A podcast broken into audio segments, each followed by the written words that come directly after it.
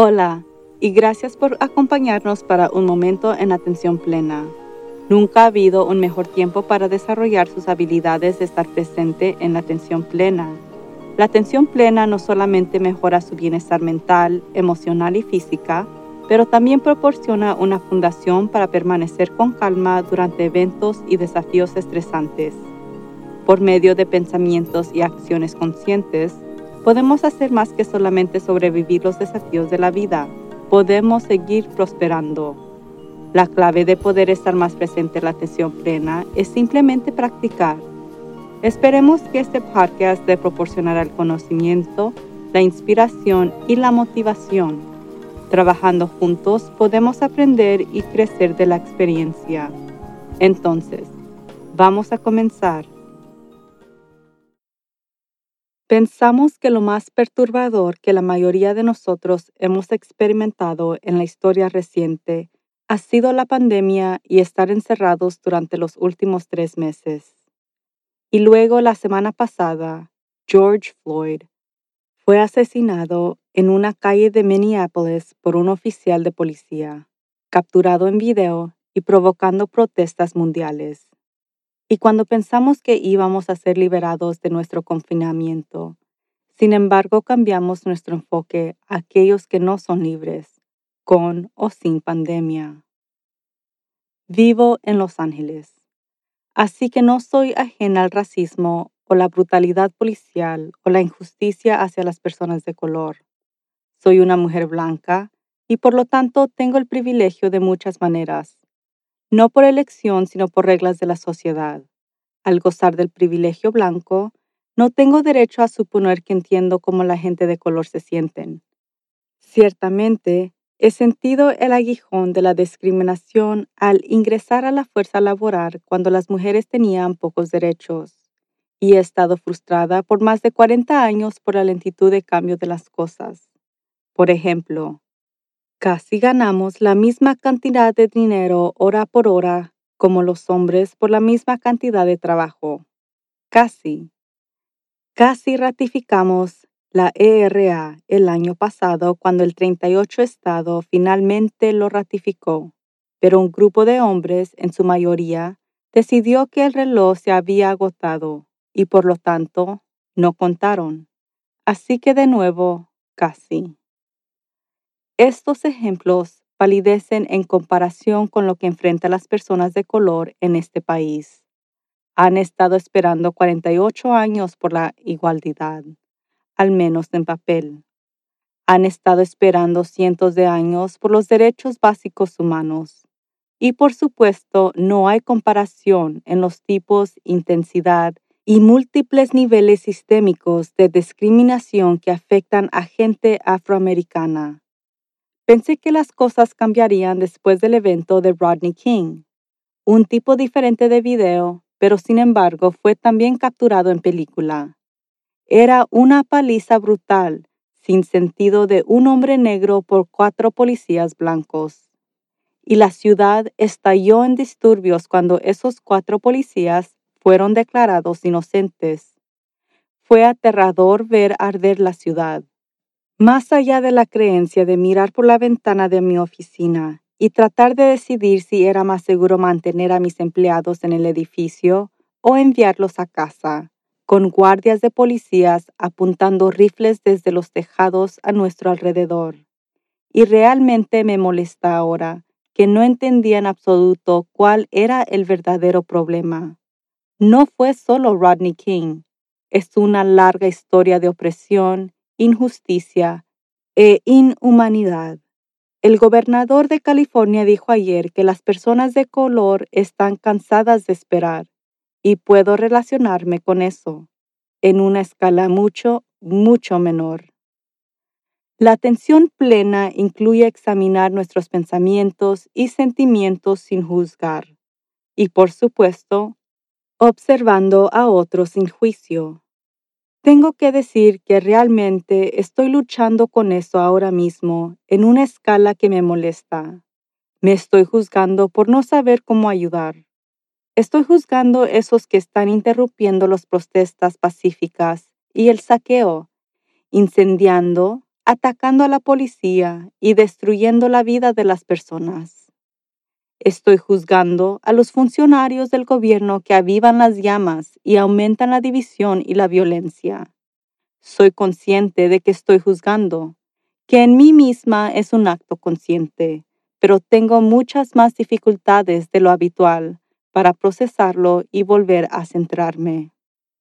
Me siento enojada porque el cambio es muy lento. Siento frustración con las personas que afirman que el racismo no existe.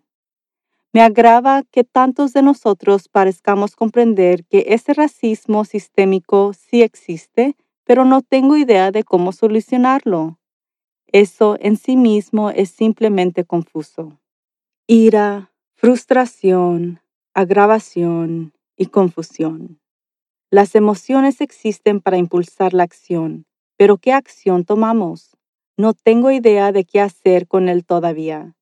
También me pregunto cuánto la intensidad de estas emociones son una consecuencia de sentirse constreído e inactivo durante semanas debido al encierro que ya estaba sucediendo antes de que esto ocurriera. Un cliente me llamó ayer para decir que se sentía tan triste y para preguntar qué podía hacer para deshacerse de esa sensación. Por supuesto no podemos deshacernos de la tristeza, ni creo que es algo que nos gustaría hacer a lo largo. La tristeza significa que somos empáticos y compasivos.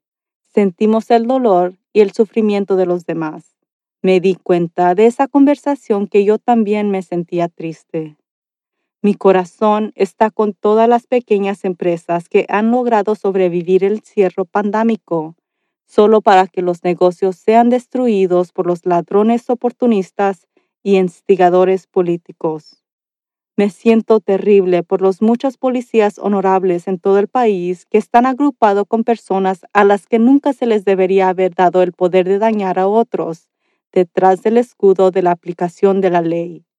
Me siento triste por todas las personas que han sufrido bajo opresión, prejuicio, discriminación y odio por ninguna otra razón que el color de su piel. Y me entristece que probablemente veamos más violencia, más muerte y más destrucción en los días que vienen. Sin embargo, es alentador ver cuántas personas se ofrecen como voluntarias para limpiar cada día el caos de la noche anterior. Ver a los manifestantes tratando de proteger a las empresas de los saqueadores. Ver a los policías protestando al lado y arrodillados con aquellos que intentan ser vistos y escuchados. A ver a manifestantes tratando de proteger a la policía que se separan de sus equipos es alentador ver otros países que protestan en solidaridad con los Estados Unidos, incluyendo Inglaterra, Alemania, Canadá, Brasil, Irlanda, Francia y más. Los artistas dibujaron un mural antirracismo en una parte sitiada de Siria. Manifestantes chilenos y libaneses ofrecieron a los manifestantes consejos sobre cómo protegerse del abuso policial. Todos nos recuerda que todos estamos conectados.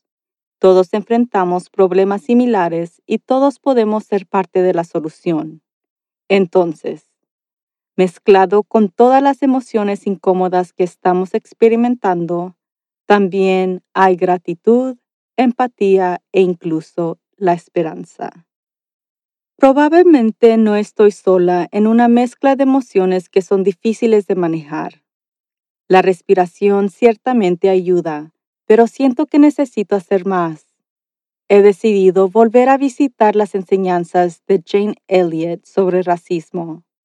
Tal vez necesito volver a lo básico nuevamente, para recordarme lo que significa el racismo y cómo se siente para asegurarme de que estoy educada en un tema que no puedo experimentar personalmente para poder descubrir cómo puedo ayudar comenzar desde el principio y avanzar, con lecciones de un maestro de primaria a Gandhi, a Martin Luther King Jr. y quizás volver a estudiar lecciones de educación cívicas hace mucho, mucho tiempo atrás, porque descubrí que no estoy segura de que es legal o no en algunos casos en medio de toda la retórica. La enseñanza más profunda de Jane Elliott es simple, que solo hay una raza, la raza humana, y eso es todo. Tenemos tantos desafíos reales que enfrentamos, desde una pandemia global hasta cambio climático, a crisis socioeconómicas, al hambre mundial. No podemos dirigir nuestras energías hacia resolver esos problemas en lugar de continuar con viejas creencias o crear nuevas creencias que insisten en crear ganadores y perdedores. No necesitamos mantener algunas personas deprimidas para que otras se eleven o permanezcan en parte superior. Podemos cambiar nuestros patrones de pensamiento para aceptar a todas las personas tal como son. En realidad, podemos cambiar el poder de nuestras amígdalas para no temer automáticamente aquellos que son diferentes de nosotros. La atención plena y la meditación pueden ayudarnos a lograr estas hazañas. Entonces, por ahora, respiraré, meditaré y reflexionaré. Y la acción que tomaré por ahora puede ser simplemente educarme más para poder descubrir cómo puedo ayudar de una manera significativa. Yo voy a aceptar mis sentimientos, juicios y todo con autocompasión, sabiendo que puedo volver a un lugar de no juzgar cuando encuentro que acción me empujen a tomar mis emociones. Cuando llegue el momento, tomaré esa acción de manera consciente y receptiva. Sobre todo, recordaré que podemos ser mejor, juntos.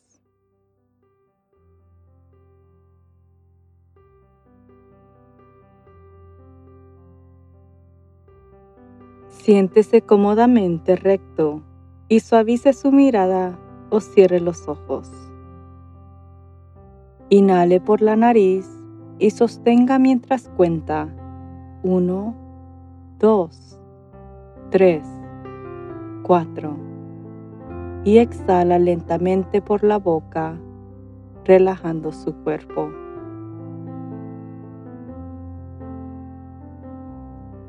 Concéntrese en sentir amabilidad y empatía hacia nosotros mismos y hacia los demás en todo el mundo. Repita estas frases.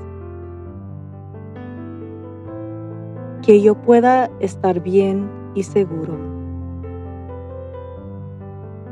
Que yo pueda disfrutar la vida al máximo. Que usted pueda estar bien y seguro. Que usted pueda disfrutar la vida al máximo. Que existamos uno al lado del otro, viviendo nuestro máximo potencial.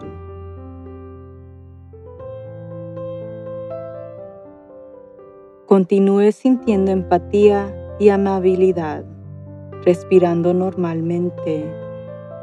Imagine enviando mensajes de bondad amorosa a los que usted conoce y con los que nunca ha conocido Note lo bien que se siente tener y compartir estos sentimientos. Lleve su atención de vuelta a su entorno físico. Tome una respiración profunda y purificante y estire su cuerpo. Le envío sinceramente deseos de seguridad, claridad y compasión Espero que use y difunda sus prácticas de atención plena. George Bernard Shaw dijo, el progreso es imposible sin cambios y los que no pueden cambiar de opinión no pueden cambiar nada. A través de la atención plena, sabemos cómo cambiar la opinión y por eso estoy profundamente agradecida.